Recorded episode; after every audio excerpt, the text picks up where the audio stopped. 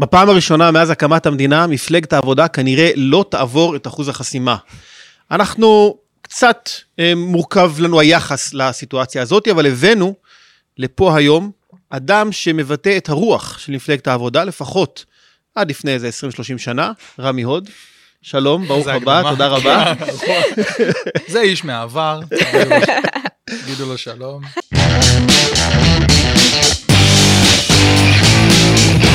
הסוציאליזם של פעם. אנחנו מתגעגעים. ככה- כמה מילים על עצמך בבקשה. קודם כל לא מתגעגעים לסוציאליזם של פעם, מתגעגעים לסוציאל דמוקרטיה של העתיד, שזה שני דברים שונים. אה, אני רמי, אני נשוי לנועה, יש לנו שני ילדים, אנחנו גרים בתל אביב.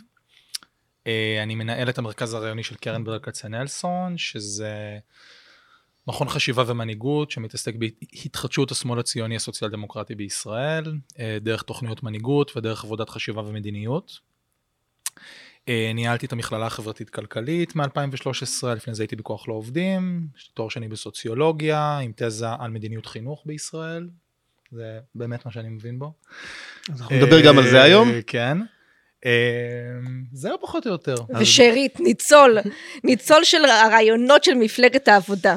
תראי, א', אני צריך, צריך להגיד מההתחלה, יש הבדל בין תנועת העבודה לבין מפלגת העבודה. זה לא אותו דבר. תנועת העבודה זה הסוציאל דמוקרטיה הישראלית, יש לזה גוונים שמאליים יותר, יש לזה גוונים ימניים יותר, אבל בגדול זה השמאל הציוני בישראל, שהוא מחנה שאני חושב שתופס עדיין חלק ניכר מהאלקטורט הישראלי, יש שקוראים לו מרכז, רוב מצביעי בני גנץ באו משם, הם לא באו מהימין והם הם, הם לא באו מה, מהמרכז, ה, כן, או מהמרכז ימין. אז הייתי אומר, אני רוצה להבחין בין המצב האלקטורלי לבין המצב הציבורי. ציבורית אני חושב שהרעיונות של השמאל הציוני, שאני חלק מהם, כן מייצגים נתח די ניכר, ב, די ניכר בציבוריות הישראלית.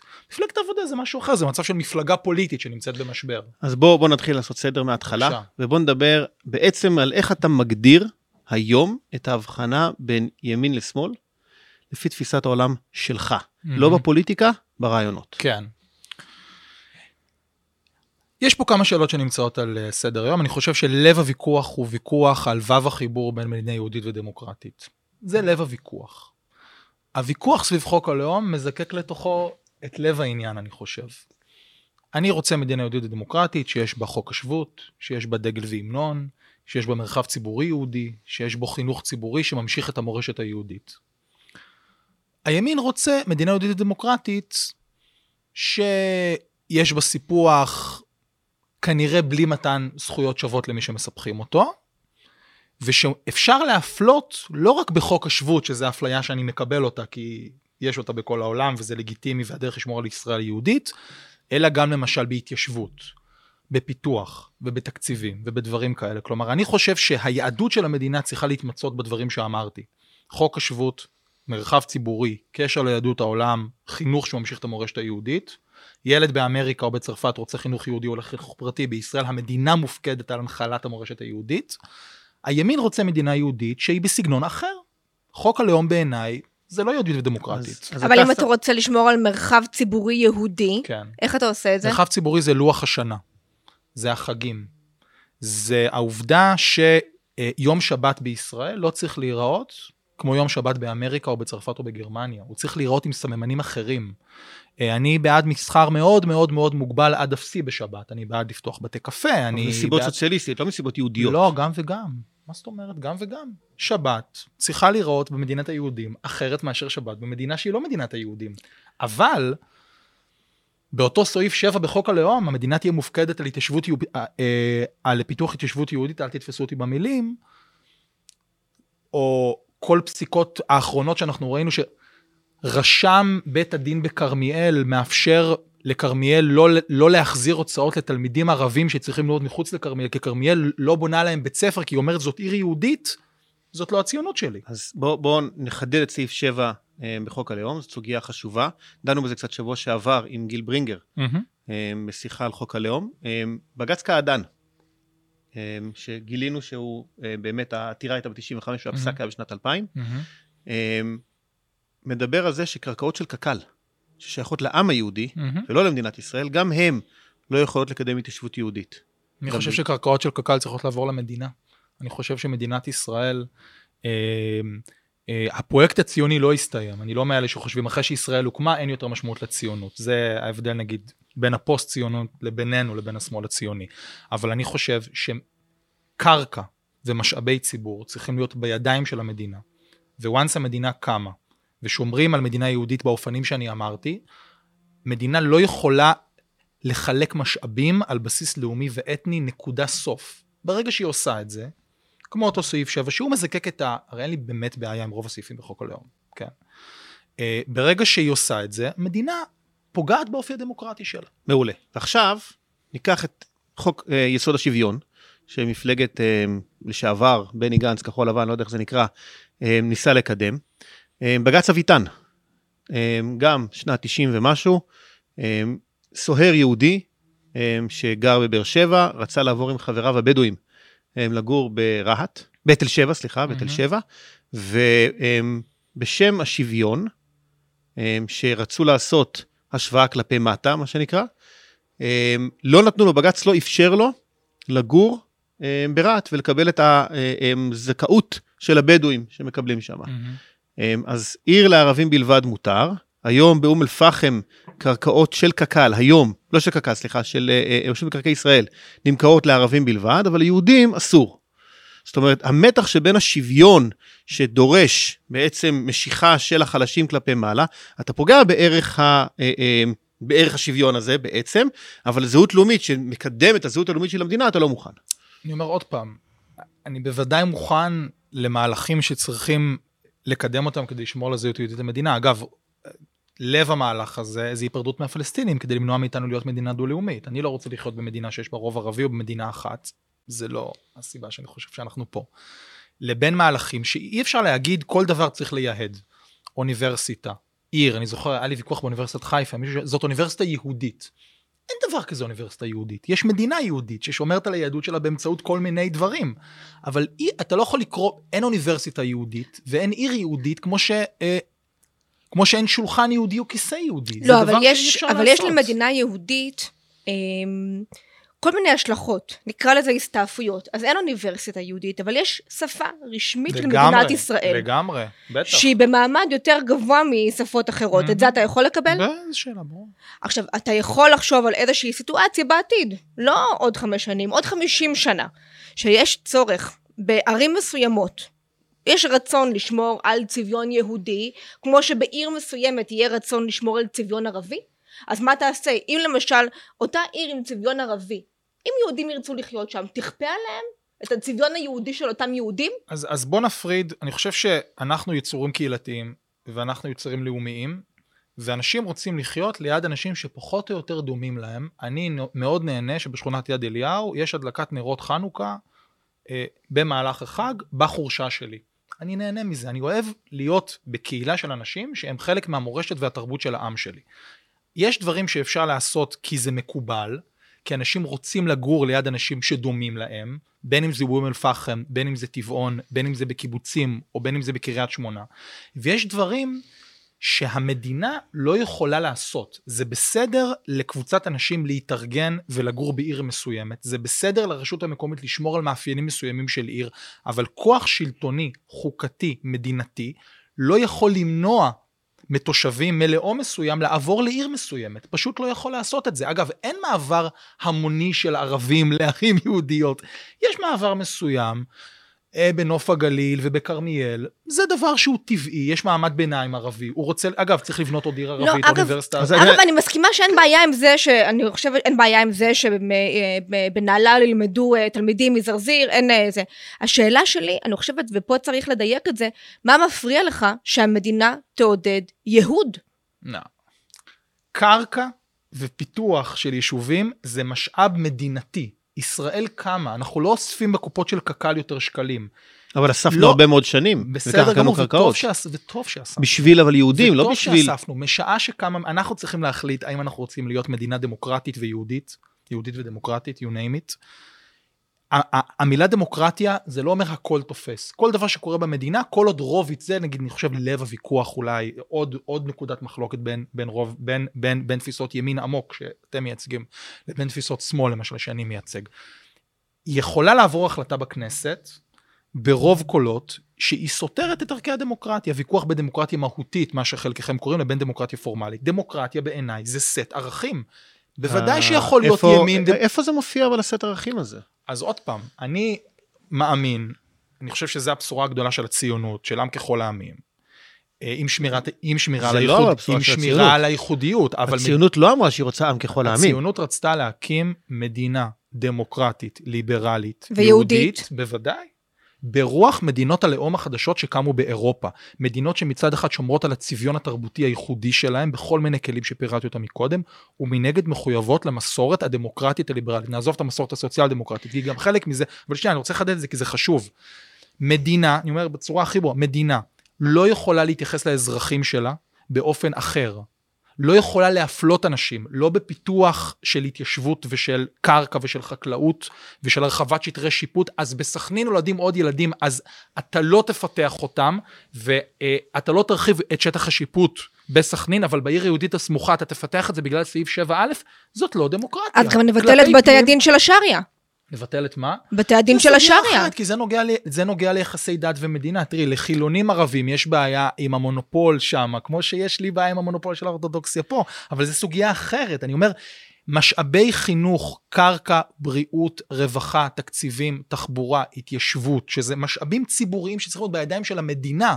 זה כמעט, הייתי אומר, זה כמעט פוסט-ציוני, או, או להגיד, לא, אני לא רוצה שזה יהיה אצל המדינה, אני רוצה שזה יהיה אצל קק"ל, כדי שאני אוכל להמשיך להפלות. לא אומר שאנחנו רוצים לא. שזה יהיה אצל קק"ל, זאת עובדה. אני לא אה, רוצה אבל, אבל קק"ל. אני. מתנגד לזה. אנחנו, אתה מעלה עכשיו עוד נקודה אני שאנחנו מודרני, חלוקים אני עליה. רוצה מדינה, אני לא רוצה כל מיני מוסדות, רגע, כן, טרום מדינתיים. אבל הנה, אתה נוגע בנקודה מאוד חשובה, אמ, שמדינה אה, היא מדינה שצריכה לייצר איזושהי התייחסות שוויונית של מה שאנחנו קוראים אה, זכויות שליליות. זאת אומרת, אני מתייחס באופן שווה שאני לא פה מפגיע- מפריע לאף אחד, אבל למדינה יש יכולת לקדם תפיסת עולם מסוימת. נכון. זאת אומרת, זכויות חיוביות באופן מפלה. נכון. זה לגיטימי לחלוטין, כמו כן. שאתה מפלה את העניים לכאורה, כי אתה בוחר לקחת משאבים של המדינה לטובת עניים, ואתה באותו מידה, כן, אה, אה, פוגע בעשירים בזה שאתה אה, אה, לוקח מהם מס גבוה יותר, אז אין פה שוויון בנקודה הזאת. הדרישה שלך לשוויון בין יהודים לערבים לא מאפשר, בשונה מהיחס שלך לאנשים עם פערים כלכליים ביניהם, לא מאפשר אה, התייחסות שונה.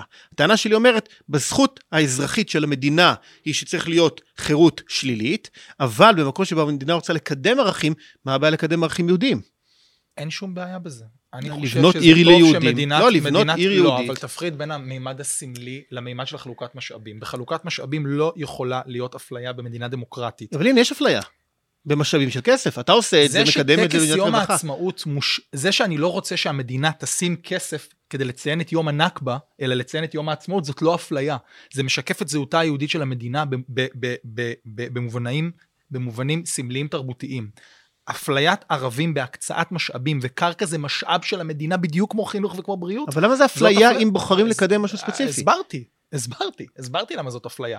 כי זה משאב של המדינה, ומדינה צריכה להתייחס לכל אזרחיה בצורה שווה. אתם מגיע, אתם, הדיון פה מתנקז לדעתי ל, ל, ליחס של כל אחד מכם, כל אחד מאיתנו, למה שייך למדינה, על מה אחראית המדינה ומה היא מחלקת ל, לאזרחים שלה.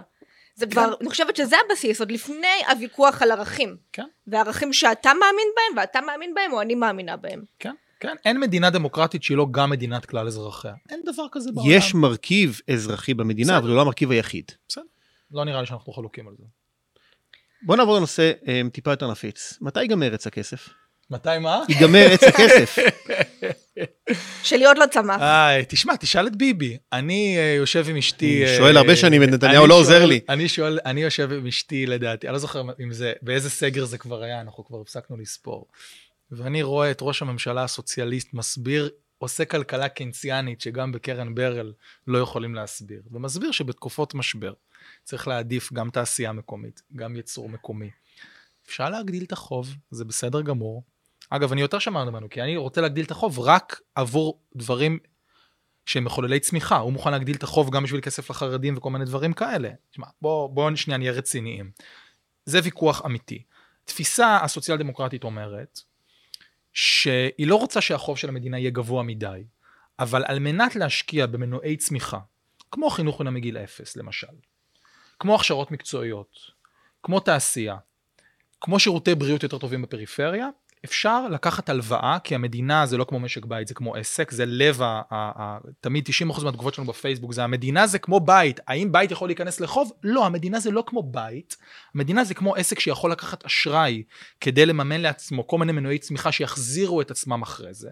ואני חושב שזה בסדר גמור שישראל, כדי לקדם מדיניות סוציאל דמוקרטית, להשקיע בשירותים חברתיים, בבריאות ציבורית, בחינוך, בהכשרות מקצועיות, ברווחה, יכולה להגדיל את החוב שלה. ראינו במשבר הזה שישראל הגדילה את החוב, רוב מדינות העולם הגדילו את החוב. השמיים לא נפלו. אבל זה משבר.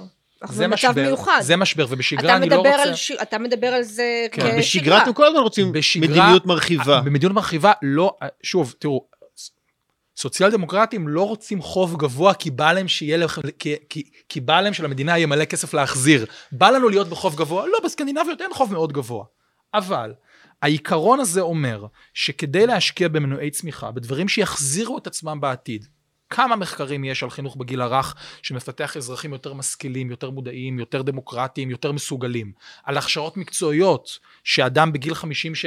אדם בגיל 45 שמפטרים אותו מההייטק לא צריך לחפש עבודה שלוש שנים, אלא המדינה צריכה להיות שחקנית פעילה בשוק העבודה, כמו בסקנדינביה. אז הטענה שלנו, לב הוויכוח, או לב התפיסה אומרת, שכדי להשקיע במקומות שישראל בהשקעה גירעונית בהם, כמו הדברים שאני אמרתי, חינוך לגיל הרך, והכשרות מקצועיות כדוגמאות בסיסיות, אפשר להגדיל את החוב. והמדיניות הזאת של ה-20 שנה, שלה פחות מיסים, חוב יותר נמוך בתור יעד המדיניות הכלכלית, ולא השקעה אזרחית בתור יעד המדיניות הכלכלית, זה מדיניות הרסנית. אבל למה אתה מחשב את מדד התשומות במקום את מדד התפוקות? ואני אסביר. ארה"ב משקיעה בערך 17% מהתוצר שלה בכסף פרטי וציבורי במערכת בריאות. מדינת ישראל משקיעה בין 8 ל-9% מהתוצר שלה לפני הקורונה, עזבו עכשיו את הקורונה, אמ, ומגיעים לאותן תוצאות. זאת אומרת שמדד התשומות, כמה כסף אני שם, הוא לא מדד מעניין מה זאת בכלל. אומרת תוצאות, אותן תוצאות? ילד עני בארצות הברית מקבל אותם שירותי בריאות כמו ילד עני... ב- בממוצע, ב- תוחלת החיים. מה זה בממוצע? בממוצע יש משמעות חשובה מאוד במדדי בריאות. רגע, ילד עני... הם משקיעים פי שתיים, אתה אומר שהם מבצעים אפילו פחות. המבחן שלי הוא אחר. המבחן שלי הוא תמיד לפי החוליה החלשה ביותר בחברה. אה, מה קורה לילד, מה הסיכוי של ילד שנולד לעשירון 1, 2, 3, 4, 5 בישראל, לטפס במעלה המוביליות חברתית, שזה דבר שכולנו שנייה, שנייה, אתה מסכימים מסיט שהוא את הדיון, טוב. אבל שנייה, אתה מסיט את הדיון. ברור אני שאני עשיתי רוצה... דיון, הזמנתם אותי לדבר, מה אתה מצפה אני שאני לא אעשה את רוצה, הדיון? לא, אני רוצה לשאול את אני עובד השאלה את על הדיון. ההבדל בין מדד תשומות אני למדד מאוד תפוקות. אוהבת את הכנות שלו, זה מראה. כן. בהבדל בין אתם מדד גם אה, תשומות, מתמחים בזה, זה בסדר. ההבדל בין מדד תשומות למדד תפוקות. כשאני יושב עם חברים סוציאל דמוקרטיים, ויש לי כמה כאלה, הם הם תמיד אומרים לי, אמרתי לה שליש, לפני זה שהיא הציעה לשתות בכוס של תאצ'ר שזה מדבק. שליש מהתוצר חייב להיות מושקע בכספי ממשלה. ואני אומר, מה זה משנה כמה כסף אתה משקיע? השאלה זה מה הכסף הזה עושה. הברית משקיעים פי שתיים בכסף בבריאות, ומגיעים בממוצע לאותן תוצאות. כן, כי השקעה מאוד לא יעילה. אה, בדיוק. זאת אומרת, השאלה היא לא כמה אנחנו משקיעים, אלא מה ההשקעה היעילה. הטענה שלך שהמדינה, אם היא תחנך מגיל אפס, תממן את החינוך בגיל אפס, זאת השקעה יעילה. הוויכוח פה שונה לחלוטין, אלא מה, מה ההשקעה היעילה, ולא האם לקחת הלוואות. אני גם בעד לקחת הלוואות כמדינה, מהמם. בשביל דברים שהם מייצרים. מייצרים השקעות ארוכות טווח, אני בעד השקעה בתשתיות, מהמם. כמו למשל כבישים ודברים כאלה, אבל ביטוח לאומי למשל, שהתפוקות שלו הם אפס, מבחינת תפוקות בטיפול אתה יודע ברווחה. שאתם יודעים שאני חבר מועצת הביטוח. כן, כן, אני הלאומי. יודע, לכן אני אומר את זה. כן, מדד העוני שלכם, הקשקוש הגמור הזה שנקרא מדד העוני. עד עכשיו היינו סבבה. כן, זהו, אני עכשיו- מחפש ללכת מכות, בבי, אני לא בא לפה להיות נחמד. אהרון, עכשיו זה הזמן להביא לי את הוויסקי. אם אה, אפשר. סתם בשביל לסבר את האוזן. מדינת ישראל הוציאה משנת 2009 עד שנת 2019 700 מיליארד שקל על כספי העברות בביטוח לאומי. פחות מרוב מדינות ה-OECD. מה זה משנה? עוד פעם אתה מודד לי את התשומות. בוא, תן לי- התפוקות, תן לי מדד העוני, שהוא המדד לא מודד שום שנייה דבר. אל תהיה ירון לונדון. אני- מחמם, אני מחמם. זה שיטת ירון לונדון. בוא, זה. לב התפיסה שלי אומרת את הדבר הבא, וזה כן קשור להבדל בין תשומות לתפוקות, ועוד שניה תבינו למה. אה, חברה צריכה למדוד את עצמה לגבי היכולת של החלשים ביותר, תוך כמה שנים, או תוך דור או שניים, להיות במקום גבוה בסולם החברתי. אגב, למה? למה לפי החלשים ביותר? א', גם לגבי מעמד הביניים. זאת אומרת, אני חושב שאם יש הסכמה בין שמאל וימין, זה הרצון שלנו במוביליות חברתית. אף אחד מאיתנו לא רוצה לחיות בחברה שגורלו של אדם נקבע ביום הולדתו. מסכים, אבל מוביליות אומר. שמי שעולה, מישהו אחר. יורד, נכון? שנייה, שנייה, אני אסביר, אני אסביר את כל הסיפור. הטענה הסוציאל דמוקרטית אומרת את הדבר הבא, אומרת, כדי שאדם יטפס במעלה הסולם החברתי, כדי שאם הוא נולד במעמד מסוים, זה לא יגזור אוטומטית באיזה מעמד הוא יגמור את החיים שלו. וכדי שהמעמד שהוא נולד אליו לא יהיה המשתנה המרכזי שמשפיע על המעמד של הילד שלו ושל הנכד שלו, כלומר עוני ואי שוויון בין דורי שמשמר את עצמו, שזה דבר שאני חושב שצריכים להילחם בו. הייתי אומר באופן יותר ברור, כמה מדינה נאורה בעיניי זה לא רק אם יש לה בית משפט עליון מתוקן, זה חשוב, אלא זה, לכן אני אומר, אני קודם כל סוציאל דמוקרט, זה מה שמגדיר קודם כל את הזהות שלי, כן? אם היא מצליחה לגרום לילד מהעשירונים 1, 2, 3, 4, להגיע רחוק, ואם הילד שלו והנכד שלו והנכד של הנכד שלו נמצאים במקום אחר בחיים מאשר הסבא והסבא רבא. עכשיו, הטענה שלנו אומרת שכדי שהדבר הזה יקרה, לצד יזמות ודברים ש... סקטור עסקי תחרותי ודברים שהם חשובים, חברה צריכה לאפשר לאנשים להיות עשירים כדי לפתוח עסקים ולפתח, זה לא... צריכה להיות מדינה מאוד מאוד מאוד חזקה, מאוד מעורבת, מאוד אחראית בניהול של שירותים חברתיים. למה חינוך חינם מגיל אפס? מכיוון שרק תשתית של המדינה שמפצה ילדים על מה שהם לא מקבלים בבית, שפורסת רשת ביטחון אצל ילדים ונותנת להם חינוך טוב, חינוך ציבורי טוב, כמו שהבת שלי מקבלת, תשמעו, הגני שלוש האלה, אוקיי? הגני שלוש האלה, אחרי, אחרי המחאה החברתית, זה עשה דבר מדהים. רוב הציבור הישראלי, גם מעמד הבינוני גבוה, שיכול להרשות לעצמו לשלוח לגנים, לגנים פרטיים, שולחים לגן ציבורי מגיל שלוש. אין מקדם של מוביליות חברתית ושל צמצום אי שוויון יותר מאשר מהלכים כאלה. למה? מה הקשר, אני, סליחה שאני... מתעקש. לא, מה הקשר רגע, בין... את שולחת לגן ציבורי? אני שולחת לגן ציבורי. אני שולח לגן גם ציבורי. אני שולח לגן ציבורי, אבל זה בגלל שסגרת השוק נגמר. הפרטי, לא, לא. אבל יש לך, הבן אני שלך היה בגן פרטי. אבל אין ברירה. נכון. הבן שלך לא היה בגן זה, אבל פרטי. אני נגד זה? אני לא, רגע, אני לא אה. נגד זה. בוא- נבהיר שנייה איפה אנחנו עומדים, כן? אני לא בעד לאסור חינוך פרטי בישראל. מה אני בעד? אגב, אני וגדעון סער באותה עמדה בהקשר הזה.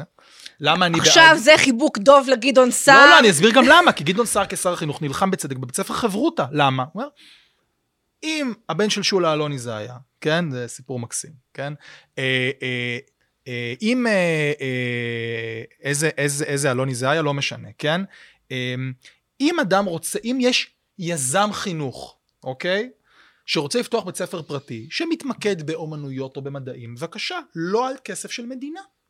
מה אני נגד? אני נגד הערבוב של כסף ציבורי וכסף חינוך וכסף, וכסף פרטי. יש צריכה להיות זכות להקמת שירותי בריאות פרטיים, זכות להקמת שירותי חינוך פרטיים, אין שום בעיה.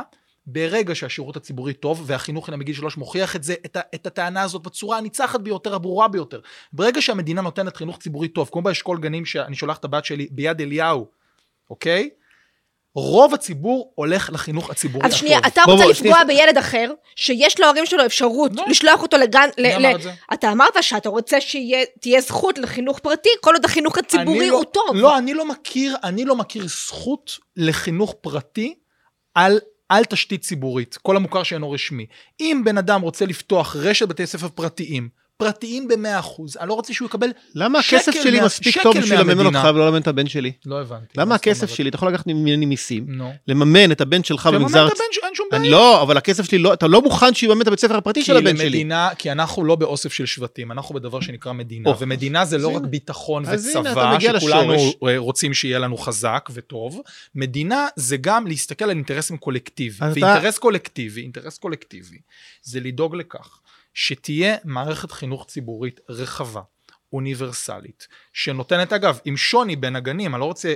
כן, שהכל יהיה, כן, אותו, אותו, אותו מוצר. אחת ה, ה, ה, ה, השגיאות של הסוציאליזם שדיברת עליו מקודם, זה שהוא אמר, שוויוני זה אחיד. לא, שוויוני זה לא אחיד, אין בעיה שהוא בית ספר אה, אה, דמוקרטי, אנתרופוסופי, אה, עם דגש יהודי, דגש כזה, דגש אחר בתוך החינוך הציבורי. אתה רוצה לשלוח לחינוך פרטי עמיד? תפאדל אחי, שלח לחינוך פרטי. למה? דרך הכסף של המיסים. אגב, למה אם- אתה מוכן לחנך אבל את הבן שלך עם הכסף של המיסים שלי, ולא מוכן שאני אחנך את הבן שלי? הרי חלון אוברטון של המרחב החינוכי שאתה מוכן לחנך בו הוא מאוד מאוד רזה ודל. הוא האימפריאליזם שאתה תופס מה זה חינוך, בדרך משרד החינוך, ואתה כופה, בסדר, תפיסת עולמך, דרך החינוך הזה על כולם. עכשיו, מה אכפת לך? בסדר? שאנחנו, שמה שאנחנו מציעים פה באופן עקרוני, כן, אני גם אה, נגיע לזה אחר כך שיחה יותר מפורטת, אבל ואוצ'רים, שיש הבחנה בין המימון, שהוא מייצר לכאורה את השוויון, לבין הניהול. אני מסביר. יש דבר כזה, וזה אולי לב המחלוקת, שנקרא אינטרס של מדינה. אינטרס של מדינה זה מוביליות חברתית, אינטרס של מדינה זה פערים נמוכים, לא אפס פערים, אבל פערים נמוכים. ואינטרס של המדינה זה גם למשל. לייהד את כרמיאל. בסדר, בואי, עברנו את זה. לא, אבל זה ואינטרס- חלק מהאינטרסים של בסדר, מדינה. אני לא, אני לא חולק על זה שאם הרוב חוקק את חוק הלאום, זה משקף את דעת הרוב. אני לא, אני לא, לא רוצה שיהיה דעת רוב, אני רוצה שהדעת הרוב תהיה הדעה שאני... לא משנה, בה. נחזור לזה. יש למדינת ישראל מחוץ לשבטים השונים בה ולעמדות הסוציאל דמוקרטיות, הליברליות, החרדיות, המגזריות, יש דבר כזה שנקרא אינטרס של ישראל. אני עדיין חושב, בגלל זה אני לא אהבתי את נאום השבטים של הנשיא, אני לא חסיד של התפיסה הזאת. יש שבטים, אבל גם יש קולקטיב ישראלי, ואם לא היה לנו קולקטיב ישראלי, אוי ואבוי. אם נהיה אוסף של שבטים כמו, כמו בגלות. ואינטרס של מדינת ישראל זה למשל לגרום לזה שילד יהודי ידע מה זה יום העצמאות. ילד ידע מה זה השואה. ילד ידע מה זה אזרחות שווה. שנייה, ילד ידע מה זה דמוקרטיה, מה זה שלטון החוק. ועוד אינטרס של המדינה, לא במישור הערכי, בגלל זה אני תומך בלימודי ליבה, אלא במישור החברתי-כלכלי, זה שהפער בין הילד שמסיים בית ספר בתל שבע, בביתר עילית, וצפון תל אביב, הוא תמיד, אין, אין ספק שתמיד יהיה פער. אבל הוא לא יהיה פער עצום, שכשהילד בתל שבע מגיש לאוניברסיטה וילד, בצפון, ו, ו, ו, ו, וילד בצפון תל אביב מגיש לאוניברסיטה, אין להם שום סיכוי בעולם ללמוד באותו מוסד. כלומר, למדינה יש אינטרס ב, בכך שילדים שיוצאים ממערכת החינוך הציבורי שלה, לא יהיו רחוקים יותר מדי זה מזה מבחינת האפשרויות הכלכליות והחברתיות שעומדות. ואם זה המצב, ואם למדינה יש אינטרס כזה, ואני טוען שזה האינטרס של המדינה, ולשמחתי רוב שרי החינוך של ישראל לא חולקים על התפיסה שלי, כולל הימניים שבהם, אז פערים מצומצמים דרך חינוך ציבורי שניתן לכולם, והגבלת החינוך הפרטי שמתקיים על תשתית ציבורית, כל הדמוקרטים האנתרופוסופיים בחילונים, וכל הממלכתיים דתיים הסופר אליטיסטים, שאם אין להורים שלך 3,000 שקל בחודש, אתה לא יכול להיכנס אליו. וגם אצל הערבים אגב זה קיים בטורבו הדבר הזה של החינוך הפרטי על תשתית ציבורית, יש לה אינטרס להילחם בזה. לכן סגירת בית ספר חברותא נגיד על ידי גדעון סער, סליחה על החיבוק, חיבוק דוב פעם שנייה, לא הולך להצביע לו, זה דבר חשוב, זה דבר חשוב. לכן אחותי, שהקימה בית ספר דמוקרטי, ורון חולדאי בא אליה ואמר לה, גברת את נורא נחמדה, והיא באמת אישה מקסימה שהלכה אחרי זה לנהל את בית ספר שולה אלוני בראשון, בית ספר ציבורי. הוא אמר לה, לא אצלי, לא תקבלי שקל. הוא צודק במאה אחוז. יצא מאמר, ב, ב, מאמר ארוך בעיתון, ב- באוניברסיטת תל אביב, שנקרא השוואה כלפי מטה בחינוך. כן, Leveling down. כן, כן. שזה אומר, אסור לתת לאנשים להצטיין, לא, כן, אתה מעוות. אני אחי. לא מעוות, אני יכול להביא לך את המאמר. לא, אני מכיר. אסור. תמי הראל בן שחר. כן, נכון. אחלה. אסור לתת לאנשים להיות, להצטיין כדי שיהיה שוויון. בשבע שוויון זה לא רק לדחוף את החלשים למעלה, אלא זה להוריד את המצטיינים למטה. לא, אני אגיד לך טענה מה... ראשונה, רגע, כן. שנייה. טענה שנייה, טענה שנייה. אמ, כשאנחנו מדברים על מוביליות חברתית, עוד פעם, אנחנו בוחנים את מבחן התוצאה, כן? האם יש, האם עשירון תחתון עבר להיות עשירון עליון? הטענה, הראש... כן. הטענה של מה שמונע את המוביליות החברתית, היא הדבר הראשון, זה ארגוני העובדים. מה שמונע מוביליות חברתית זה קביעות. כדי שמישהו ייכנס, אנחנו פה קופצים. אני בכוונה, כדי שמישהו ייכנס לתוך עשירון חמישי, אנחנו חייבים שישי, לעשות וי ליד כל הכל, הריבועים. לנו ארבע רגע, שעות, תדבר רגע, על בכיף. נעשה. חלק שני. לא. לא, לא, הנקודה היא, הנקודה היא, טענה. כשאתה תופר הכל. חליפה, כשאתה תופר חליפה, אומר, תשמע, הנה הבעיה, הנה הפתרון, כן, אין קשר בין השניים לדעתי. כן. אחד, שתיים, הגדרת הפתרון, שאתה אומר, אני רוצה מוביליות, כן, ואני בוחן את זה על ידי זה, אם הדור עבר והגיע, אני אומר, אם הייתה לו אפשרות, לא בהכרח הוא עבר, יש חברה שלמה, חברה חרדית, חברה ערבית, שבוחרת מסיבות כאלה ואחרות להישאר באותם עשירונים במדד הכנסות, שגם זה מדד בעייתי, שהוא מדד הכנסות ולא מדד של הון, ואפשר להרחיב באיך מודדים את הדברים האלה. בסדר, אבל בשורה התחתונה, אתה מייצר מדיניות שלמה, נגזרת מהנחות יסוד מאוד, לדעתי, לא נכונות, ונגזרת של מדידה לא נכונה, וניתוח לא נכון של הבעיה. אז בוא נתייחס ל-leveling down. תראה, מה שאתה אומר זה לא נכון. אני אגיד לך גם למה. תפיסה שאומרת, מדינה צריכה... אה, התפיסה של leveling down אומרת את הדבר הבא.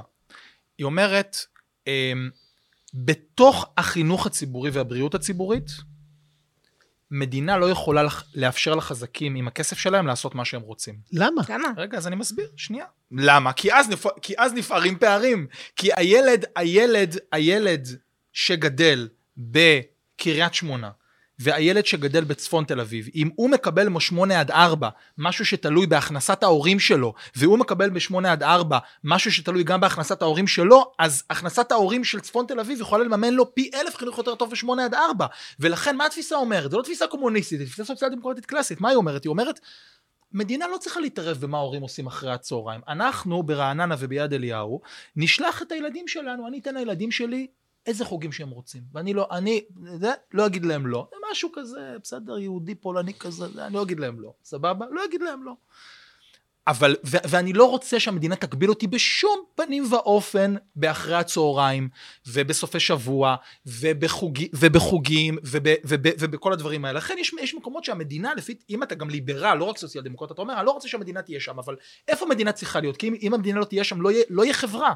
משמונה עד שתיים, או משמונה, או משמונה עד ארבע, הילדים צריכים לקבל חינוך יחסית שוויוני. אם הכסף הפרטי שלי יקנה לי שמ-11 עד 1 יהיה חוג כזה, והילד בקריית שמונה, ההורים שלו אין להם כדי לשלם את החוג הזה, אז אין חינוך ציבורי.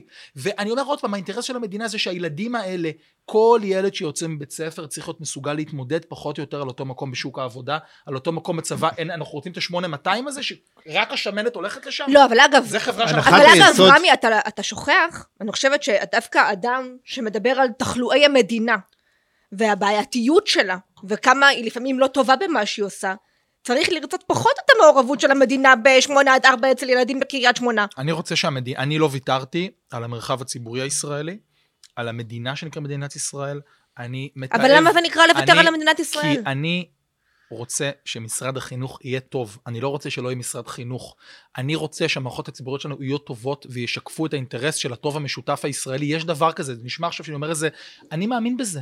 אני לא מאמין לא בשבטים, אני לא מאמין בזה שאנחנו כבר לא חברה, אני לא מאמין, יש שוני. יש הבדל, נורא אחד, טוב. יש הבדל בין חברה למדינה, אני ארחיב על זה עוד שנייה. כן, יש שאתה- הבדל, לגמרי. מה, מה שאתה אומר עכשיו זה מדהים, יש, כשמתארים את סדום בתנ"ך, אז המדרשים מסבירים, כן, שיש, שיש דבר שנקרא מיטת. סדום. מיטת סדום, עמיעד זה הוא גודל- עדין. האנדרסטייטמנט הוא של קרן תקווה. לא, אני, אני, אני, בלי קשר למה הוא שאמרת. תמיד מלטף, מלטף, ואז בסוף נותן לך זה כמו אימא- שלי בגינות שאנחנו הולכים עם הילדה שלי, הילדה, הילדה, כאילו אם הילדה שלי יודעת לטפס על סולם וילדה אחרת לא יודעת, למה את לא יודעת לטפס כמו הנכדה שלי? בדיוק, זאת הטענה. יש ה understatement מיטת סדום, היא מיטה שאת הארוכים מקצרים כדי שייכנסו למיטה, לא. ואת המקצרים, ואת הקטנים מושכים, מותחים, שנייה תן לי לסיים, כדי שייכנסו לתוך המיטה. התפיסה של המדינה צריכה להיות שווה לכולם. אחת אומרת, כן, כולם צריכים להיכנס לתוך אותה מיטת סדום, לא. בין שמונה לארבע, אחר כך יש לך את הגמישות זה לא גמישות, של זה גמישות האצבעות שלך. עצומה. זה לא גמישות עצומה. אתה רוצה, רגע, הדרך לי- היחידה למנוע את המצב שבו רגע. הכנסת ההורה קובעת את איכות החינוך והבריאות של הילדים שלו, זה על ידי זה מבח- שיהיה מערכות ציבוריות חזקות. אז אני מוכן להבחין בין מימון לבין ניהול. זה נקרא זה ואוצ'רים. לא, אבל זה ואוצ'רים כרגע. זה אחד. שתיים, בסדר? וזאת הטענה החשובה. הנחת היסוד של פערים, בכלל, תפיסת המושג פערים, אנחנו קוראים לזה מדד הקנאה. הנחת היסוד שלאדם יותר אכפת כמה יאכטות יש לאדם הכי עשיר, מאשר כמה אוכל יש לו במקרר. זאת הנחת יסוד נפשית שמדברת, הרי מה זה מדד ג'יני? מדד ג'יני בודק את הפערים בחברה, לא משנה כמה מזגנים יש לעניים במדינת ישראל, שזה הרבה יותר ממקסיקו, בסדר? במקסיקו יש פחות פערים כי כולם עניים, בוונצואלה כנ"ל כמובן. עכשיו, אני לא בא להשתמש בסיסמאות, אלא להגדיר הנחת יסוד של מדידה.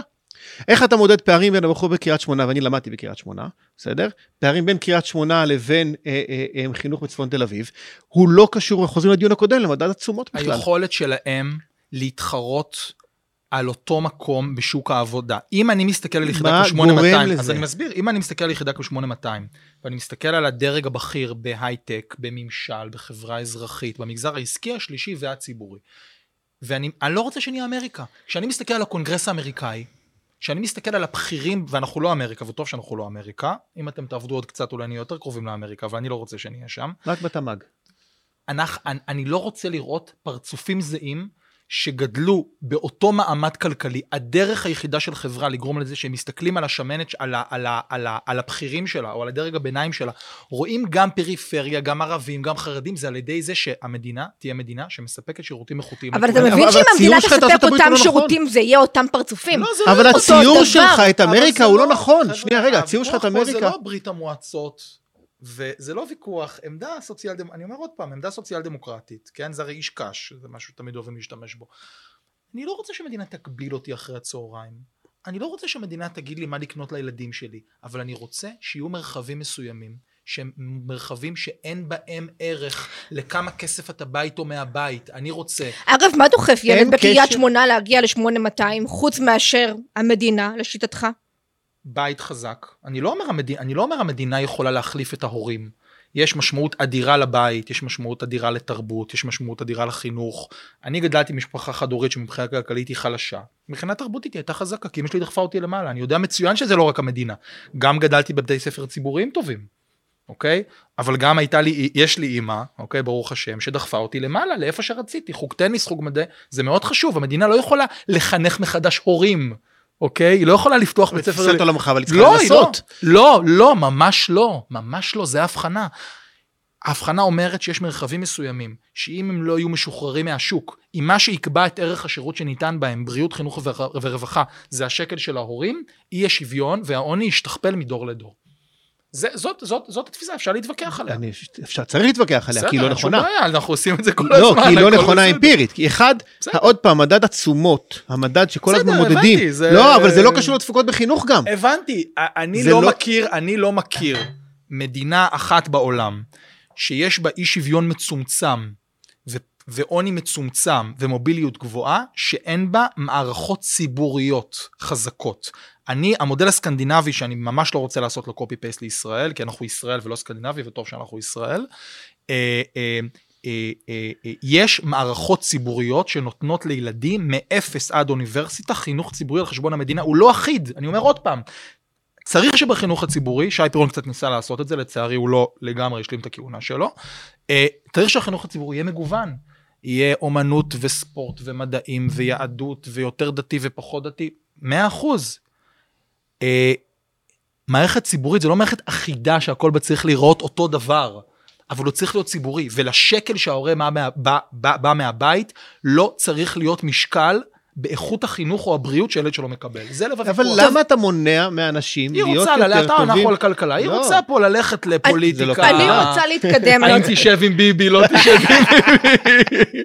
תשב מה- עם ביבי. מה היחסים שלך? בוא, תנו קצת, קצת, תשב עם ביבי. מצליח, אתם פה לא, בקרן אבל תקווה, הכבדות הזאת. לא, אבל לפני ש- אבל לפני שנגיע באמת לפוליטיקה, כי זה באמת מעניין אותי, אבל בקצרה. מבחינתי כל השיחה יכולה להיות ככה, אין לי בעיה. תקשיב, מה דעתך על יפה בן דוד? לא מכיר אותה. נו, רמי, לא מכיר אותה. מה דעתך על הקונסטלציה הזאת? על המודל המורים. הזה? כן. כן. בוא נבחין בין שני דברים. אני, האם אני תומך... ואז ב- גם עוברים לפוליטיקה, אני לא מוותרת. מה. שתרצו, אני פה אמרתי, גם לא אמרתי לפני זה על מה מדברים, לא התקשרתי אליו ואמרתי לה מה כן, מה לא, אני... אני ביקשת חו- שלא נדבר על ה- חופשי. כשהוא בא, שאלתי אותו אם הוא אמר לאשתו איפה הוא, כדי שאם הוא ייעלם למרתפים, אז שהיא תדע איפה הוא נראה פעם לא, אחרונה. אבל אני אגיד שכמעט, חשבתי בהתחלה שאין חניה, כמעט חניתי בחניה שלה מיד, ואז אמרתי, מה, אני אחנה בחניה של מנכ"ל קרן תקווה? יאללה. מה, אתה תבוא לבית ברלה. אתה תחנה, זה לא. אין. יש את הרב הראשי ממול, אתה יכול... כן. אמרתי, אני לא יודע כבר מה יותר גרוע, אני לא יודע, המונופול הרבני או הניאו-ליברלי, מה, אני לא יודע. בשם השוויון תחנה אצלי. אה, אני אגיד, אני אגיד, אה, אה, על מה שאלת? על יפה בן דוד, ארגוני העובדים, ארגוני המורים. זאת שאלה... אני חושב שארגוני המורים לא עושים עבודה מספיק טובה בחיזוק של המורים הצעירים במערכת. כשעושים הסכם שכר חדש למורים, לצד דאגה למורים הוותיקים, חייבים לתעדף קודם את המורים החדשים. הם עושים עבודה לא מספיק טובה. הדרישה שלהם צריכה להיות דרישה של השבחת כוח האדם שנמצא במערכת, של שכר גבוה למורים חדשים שנכנסים. למה לא לתת שכר גבוה אז למורים אומר- טובים? אז אני אומר, זה, זה לב, קודם כל זה, זה, זה הדבר הזה. תראה, במשבר הזה, אני חושב שהחיסונים לצוותי הוראה זה הדוגמה הקלאסית. אה, ואני אומר את מה שאני אומר על יפה בן דוד, כמו שאני, מה, מה, מה שאני אומר על ההסתדרות. בעולם אוטופי, שיש דיאלוג מתמיד בין הממשלה, המגזר העסקי וארגוני העובדים, מה שנקרא השולחן העגול הקלאסי, שהיה, ב, יש אותו ברוב מדינות המערב ושהיה אותו בישראל, שזה, כן, כאילו זה מה שהיה קורה, שכר המינימום היה נקבע, הכל היה נקבע ככה, שולחן עגול שמנסים להגיע לאינטרס משותף.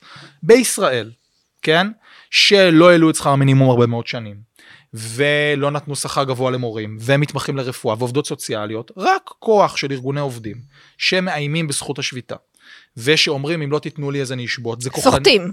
מה זה סוחטים? זכות שביתה זה זכות דמוקרטית, היא לא פחותה מהזכות לחופש ביטוי ברור למה שהיא לא הזכות לפטר היא לא פחותה, זכות דמוקרטית? אבל אתה... מה זה כופים? שנייה, למה הזכות לפטר היא לא זכות דמוקרטית? עדיף היא כן זכות דמוקרטית, אה, והסכמים קיבוציים מעגנים, אה, אה, יש איזה, אתמול בדיוק דיברתי על זה ברדיו, זה, הסכם קיבוצי, זה לא שכר שווה לכולם. הסכם קיבוצי, מה שהוא עושה זה הוא מעגן, כן, הוא נלחם באקראיות של פיטורים.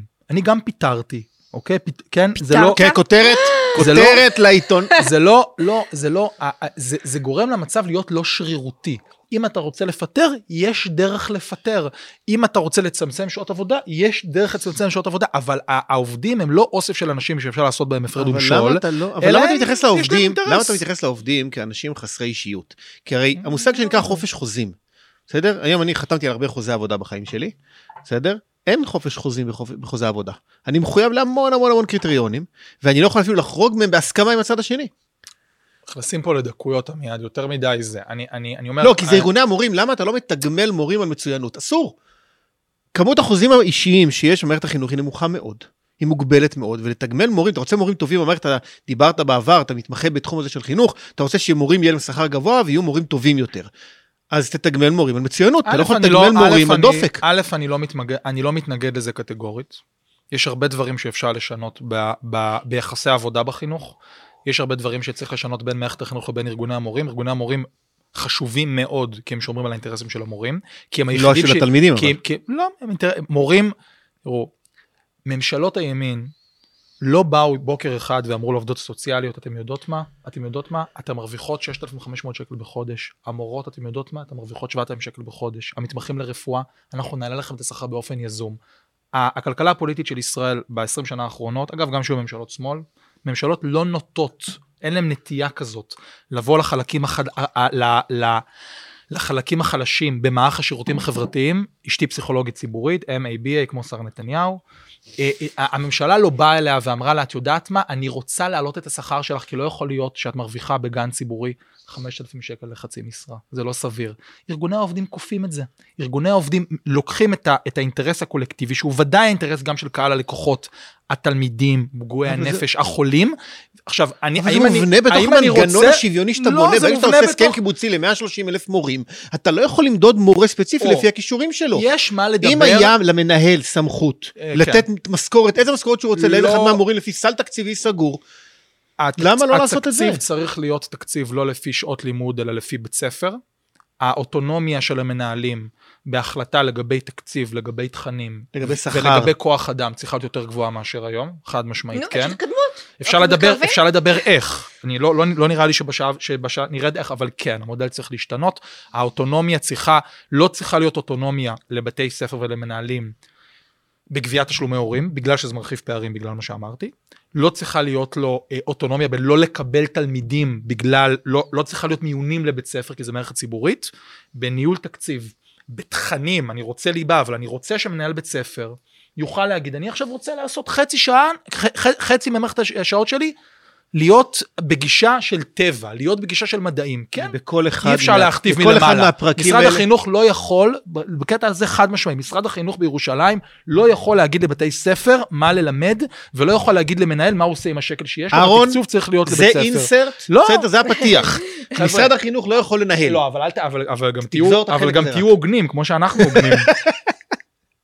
זה כמו הוואוצ'רים עכשיו עם הבריאות. בולשיט, אתם לא רוצים, אתם לא רוצים שזה יהיה כמו בבריאות. כי מה קורה בבריאות? בבריאות המדינה אומרת, זה הסל, אסור לקופת חולים לא לקבל, אסור לקופת חולים לא לקבל מבוטח, היא צריכה לתת את הסל הזה. אתם לא, לא, זאת אומרת, ב, בית ספר אסור לו למיין תלמידים, בית ספר אסור לו לגבות שכר לימוד, בית ספר אסור לו, אסור לו לפעול להרחבת אי השוויון, אבל בית ספר, מנהל בית ספר, מנהלת בית ספר, צריכים להרגיש שנותנים להם ללמד, שלא יושבים כל היום עם השוט של המדידה והערכה, שזה האסון הכי גדול של מערכת החינוך, לא ארגוני מורים, אף... שוט המדידה והערכה, הפיכתם של מורים לפקידים, מורה צריך להיכנס במשכורת גבוהה, כי הוא עושה את העבודה הכי חשובה בחברה הישראלית, ושייתנו לו לנשום, שייתנו לו ללמד.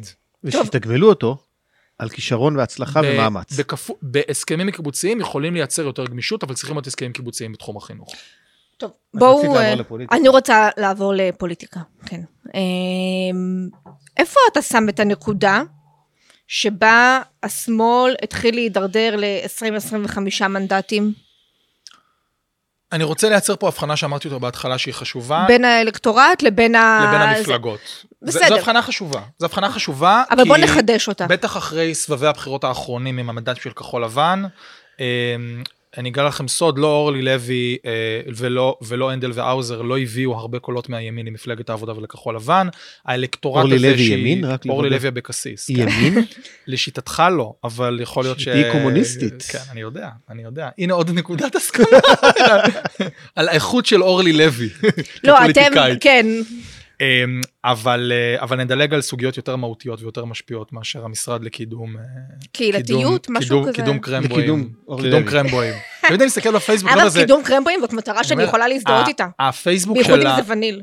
כן, הפייסבוק של המתנס שלנו נראה די דומה לפייסבוק של המשרד לקידום קהילתי. זאת אומרת, הפרויקטים הם פחות או יותר באותו סדר גודל. לא יפה. אבל זה חשוב שתהיה זהות. של המדינה, מאוד יפה. שהמדינה תהיה מעורבת בבניין הקהילות. כאילו, זה- סליחה, אה. אבל לא משרד... בכל מקרה, נחזור- כן, כן. נחזור לעיקר.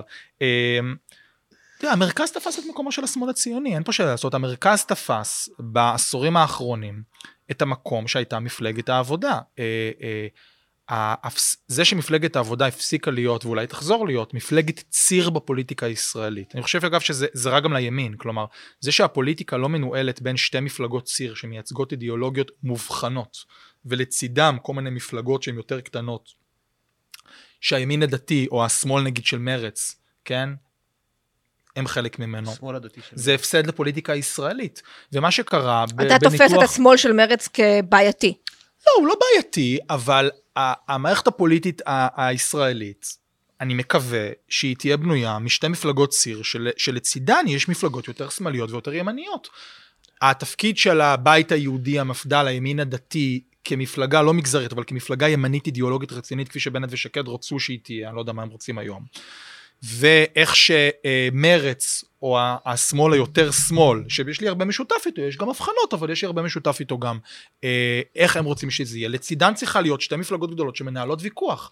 הפרגמנטציה של הפוליטיקה הישראלית, מרכז, ימין גוון כזה, ימין גוון אחר, מפלגות כמו כחלון, או שאתה לא יודע לאיפה הן שייכות. אני זוכר שאמרו לי, הוא מתלבט בין בוז'י לציפי לבין ביבי.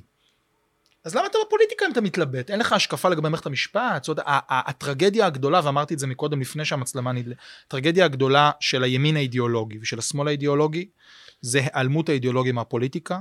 זה מפלגות שאתה לא יודע למה הם בפוליטיקה. אני יושב לפעמים פוליטיקאים, גם במחנה שלנו, בלי להזכיר שמות, אני לא מבין למה הוא בפוליטיקה. מה אתה רוצה לעשות לא, במשפט? אני מה אתה חלקתי עליך כשדיברנו? על זה לפני שנדלקה המצלמה. אני חושבת שבימין כן יש אידיאולוגיה. אני חושבת שהוא... יש גם בשמאל, כן, אני לא אומר שאין ש- אידיאולוגיה. ברור שיש אידיאולוגיה, השאלה אם יכול להיות, ועמיעד יסלח לי, הוא לא רצה שנזכיר את, את השם, אבל יכול להיות שהשמאל במובן מסוים יצטמק בגלל נתניהו? כן, זה לא במובן מסוים, התשובה היא כן. אני, אה, אה, בארגון שאני מנהל, כל מה שאנחנו עשינו בזמן המשבר, זה לבקר ולהציע חלופות, שזה יותר חשוב מלבקר, למדיניות הכלכלית של הממשלה בתקופת הקורונה. ואני, צר לי מאוד, הרבה פוליטיקאים של המחנה עשו עבודה טובה כשרים בממשלה וכחברי כנסת. עופר שלח וניצן הורוביץ עשו עבודה טובה שהם היו יו"רי ועדה. אה, עמיר פרץ ואיציק שמולי, חלק מהדברים שהם עשו בממשלה היו דברים טובים. אבל השמאל והמרכז לא היו מזוהים במשבר הזה, וזו הטרגדיה הגדולה ביותר, שבמשבר הכי חמור שהיה פה, הבריאותי, הכלכלי והחברתי,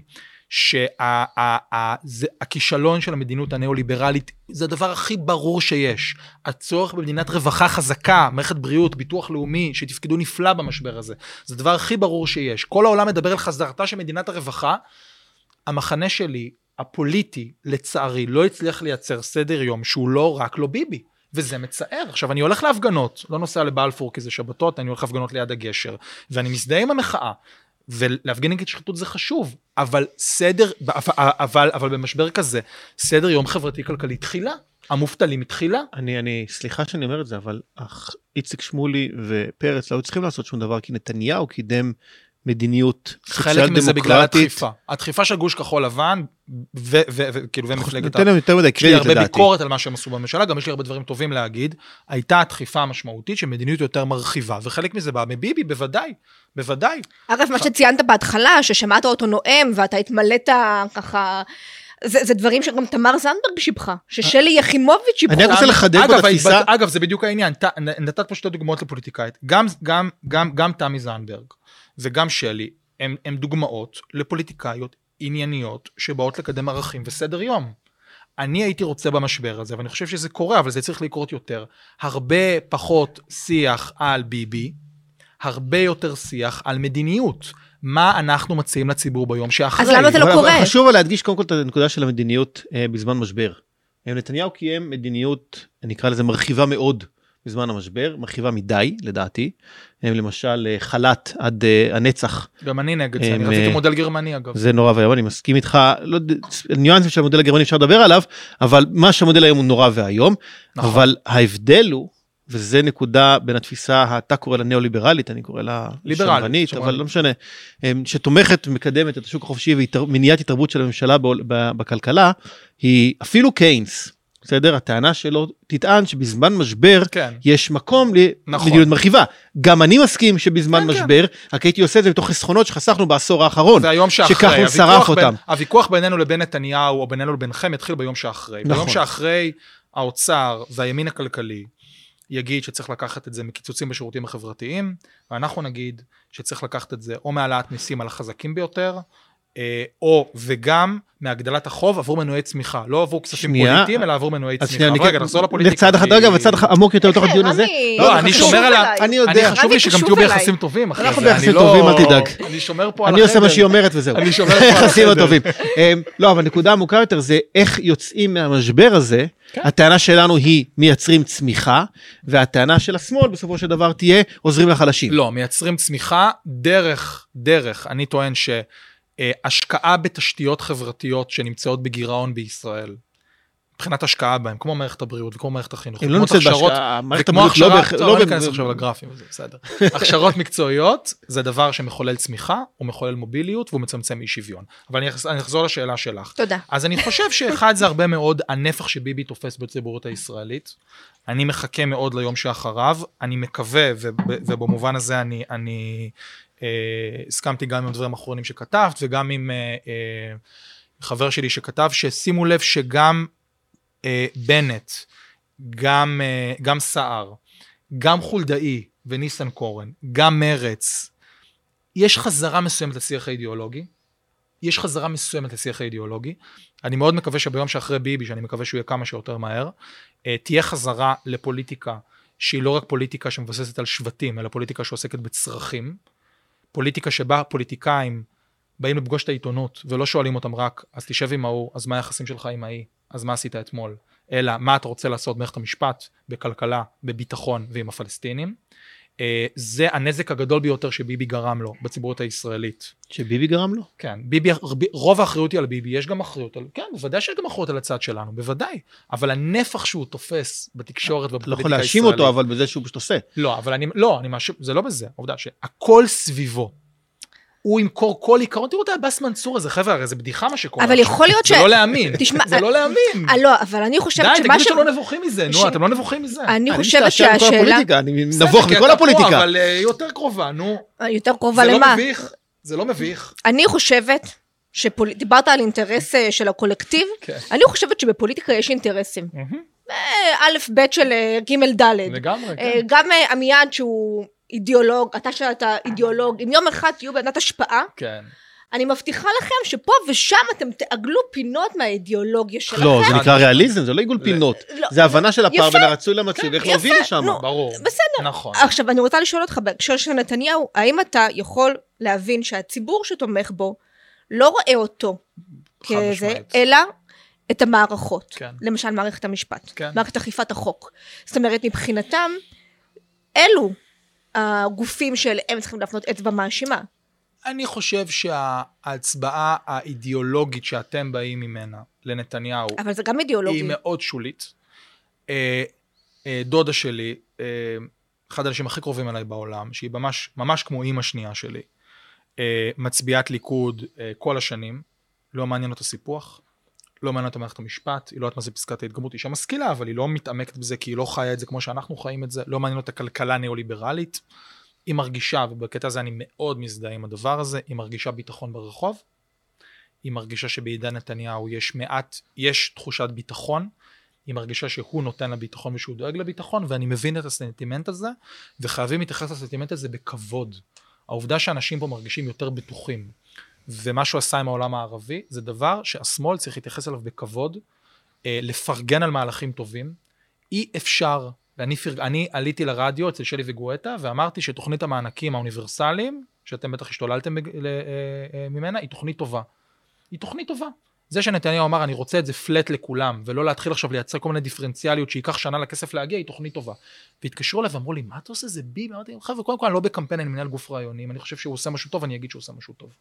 דבר שני, כן, העודף ההתמקדות באישיות שלו, במקום במדיניות שהוא מוביל, חלקה, חלקה הקטן טוב, חלקה הגדול לדעתי מזעזע, זה דבר שצריך לעשות אותו, כן? במובן הזה, אגב, שימי לב, השמאל בכנסת, גם מרצ וגם העבודה, תמכו בהסכמים של נתניהו עם הכלא.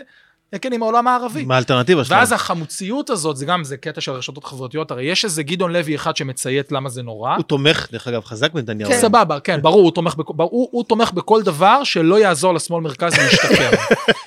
זה ברור, הרי תמיד זה ככה, הרי, כן? זה כמו החבר'ה האמריקאים בשמאל הרדיקלי, שביידן זה הניאו-ליברל המזעזע. ברור, בסדר, כן?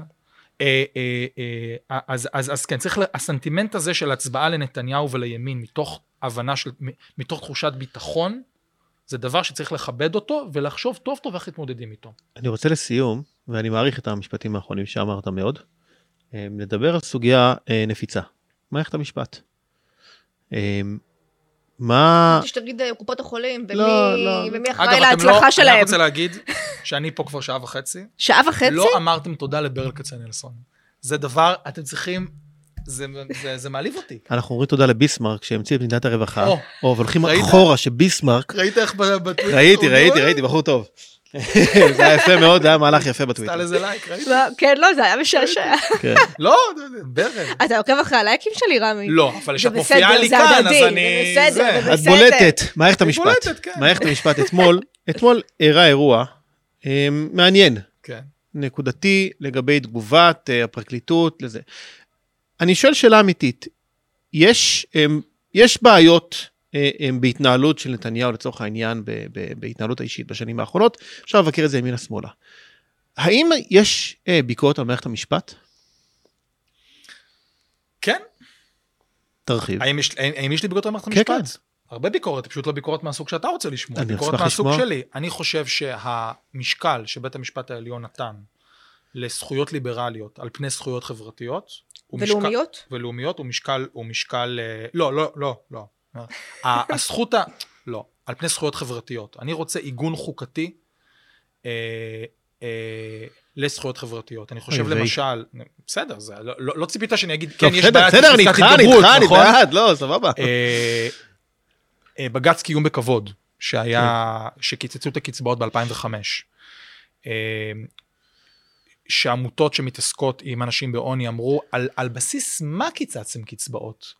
ואם זה גוזר עוני מחפיר על אנשים, אז אני חושב שבית משפט עליון צריך להיות הרבה יותר אקטיביסטי, בהגנה לא רק על זכויות ליברליות, על חופש ביטוי, על חופש התארגנות, על חופש הפגנה, אה, אה, ועל סוגיות שנוגעים ליחסי רוב מיעוט, אלא גם על זכויות חברתיות של, של, של, של, של, של אזרחי ישראל. אגב, הכי פרוגרסיבי פה היה דווקא אדמונד לוי, זיכרונו לברכה, כן. שהיה מאוד בצד שלי מבחינה חברתית כלכלית, עזוב שנייה דוח המאחזים ואת כל ה... לא דוח המאחזים, את שלו במאחזים.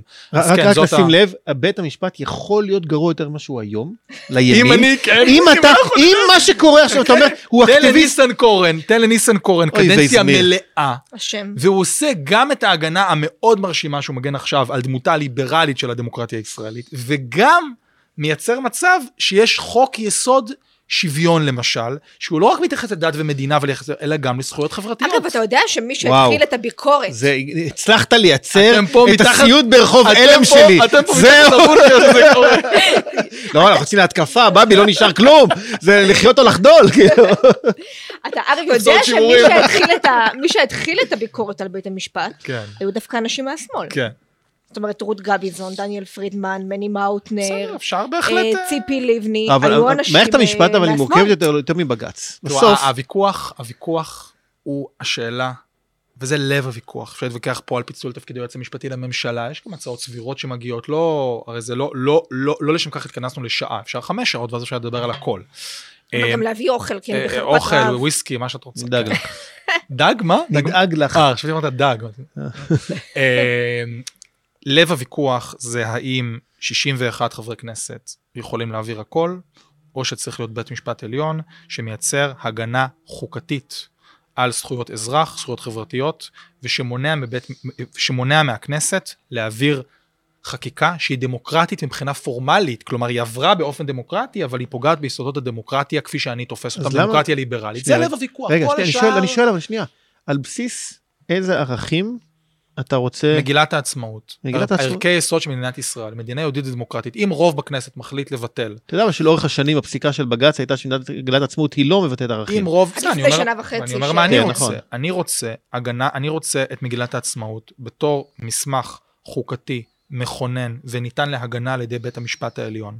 אני רוצה, כן, גם חוק ששומר על ישראל, אמרתי, חוק הלאום ללא הסעיפים הבעייתיים שמחלישים את מעמד השפה הערבית ואותו סעיף 7, הוא חוק שאני מקבל אותו לצד חוק שוויון. וכן, במצב שבו רוב בכנסת, אגב, גם רוב דמיוני משמאל שמבטלת, למשל, את חוק השבות, זה לא יקרה, אנחנו מקווים, אבל גם רוב... שמפנה 8,000 איש מהבית שלהם. יש הבדל מסוים, לא ניכנס לזה, זה לא נוח. יש הבדל מסוים, אגב, גם פה, פה למשל הפרוצדורה לא הייתה תקינה, המהות היא דמוקרטית, זה בסדר למדינה ליישב אנשים ולפנות אותם. הפרוצדורה, מה, שליכוד, עש- מה, ש, מה ששרון עשה בליכוד, אין ספק שזה מזעזע, לא לדבר על הפינוי של המפונים, אגב, סתיו שפיר טיפלה בזה בכנסת, בקטע של הפינוי שלהם אחרי זה, של הדאגה להם אחרי זה, אבל, אה, אבל כן, אני רוצה, בית, אני רוצה, אני, זה, זה לב הוויכוח, הגנה חוקתית, גם רוב של 61 חברי כנסת לא יכול להעביר כל מה שהוא רוצה. אתה תקדם תהליך של חוקה?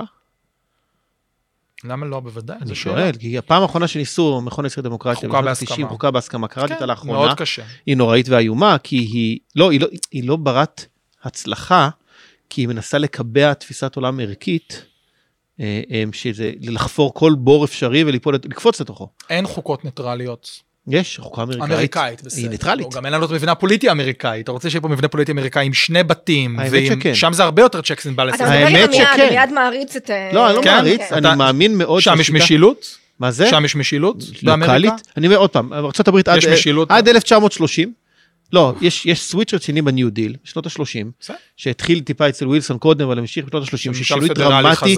כן. עכשיו, אני, זה, שמה, שמה השינוי העמוק בארצות הברית שאני, שהם תקועים עד היום בגללו. טוב חברים אתם מסולגים והארון מתמתח פה כן. כבר. כן, זה כבר באמת כן. אכילת ראש שאי אפשר לתאר. אנשים נטשו אותנו. ניו דיל, די, 1930. אז א', אז רמי, א', תודה רבה לך שבאת, כן, אנחנו שמחים. אנחנו תודה, אה, היה נשמח כיף. להיפגש אולי שוב בהמשך. בשמחה. אמ, אנחנו חלוקים על המון דברים, אבל האמת שמשמח אותי שיש בשמאל אנשים שחושבים.